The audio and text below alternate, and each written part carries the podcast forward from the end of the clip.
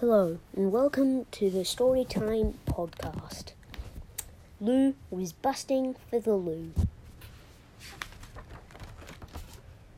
By, but yikes, the loo had quite a queue, but what on earth was Lou to do? I need the loo screen, poor old Lou. We need it too, replied the queue. I need it more, cried Lou. I do. Oh, that's not true, replied the queue. We all know you are trying your little plan. We all see through so don't you try to jump the queue. But geez, if you guys only knew how much I really need the loo, you would let me through. You would. It's true. You really just don't have a clue.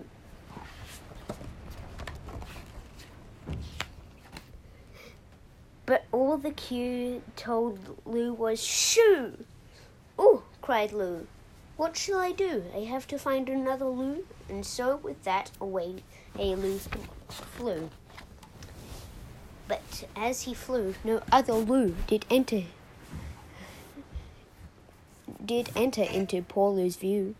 His panic grew and Lou cried, Ooh! And then he knew and then he knew. He knew it was true. He'd he'd have to do without a loo. To do who his do without a loo? Yes, that's what Lou would have to do. So Lou flew to some some tall bamboo. He said, "This this way will do. Hooray! Wahoo!" But sadly, Lou was in plain view and caused a great big hullabaloo. So then he tried the city zoo and behind he hid behind a kangaroo, but when the kangaroo saw Lou, he busted out some Roo Kung Fu. The Roo kicked Lou and off he flew. Oh, where, cried desperate little Lou, an empty shoe, an old canoe, or in that bowl of hearty stew? I have to do my due, it's due. In fact, it's overdue. Ooh! So Lou flew to a brand new loo. He tr- he cried out, "Phew!"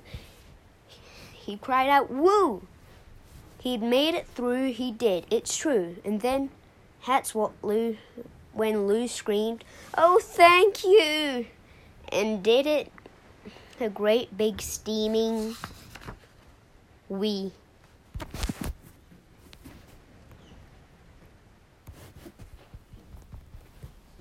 Thank you for listening to Storytime Podcast. Cast. Please follow and you will not miss out on any of our podcasts.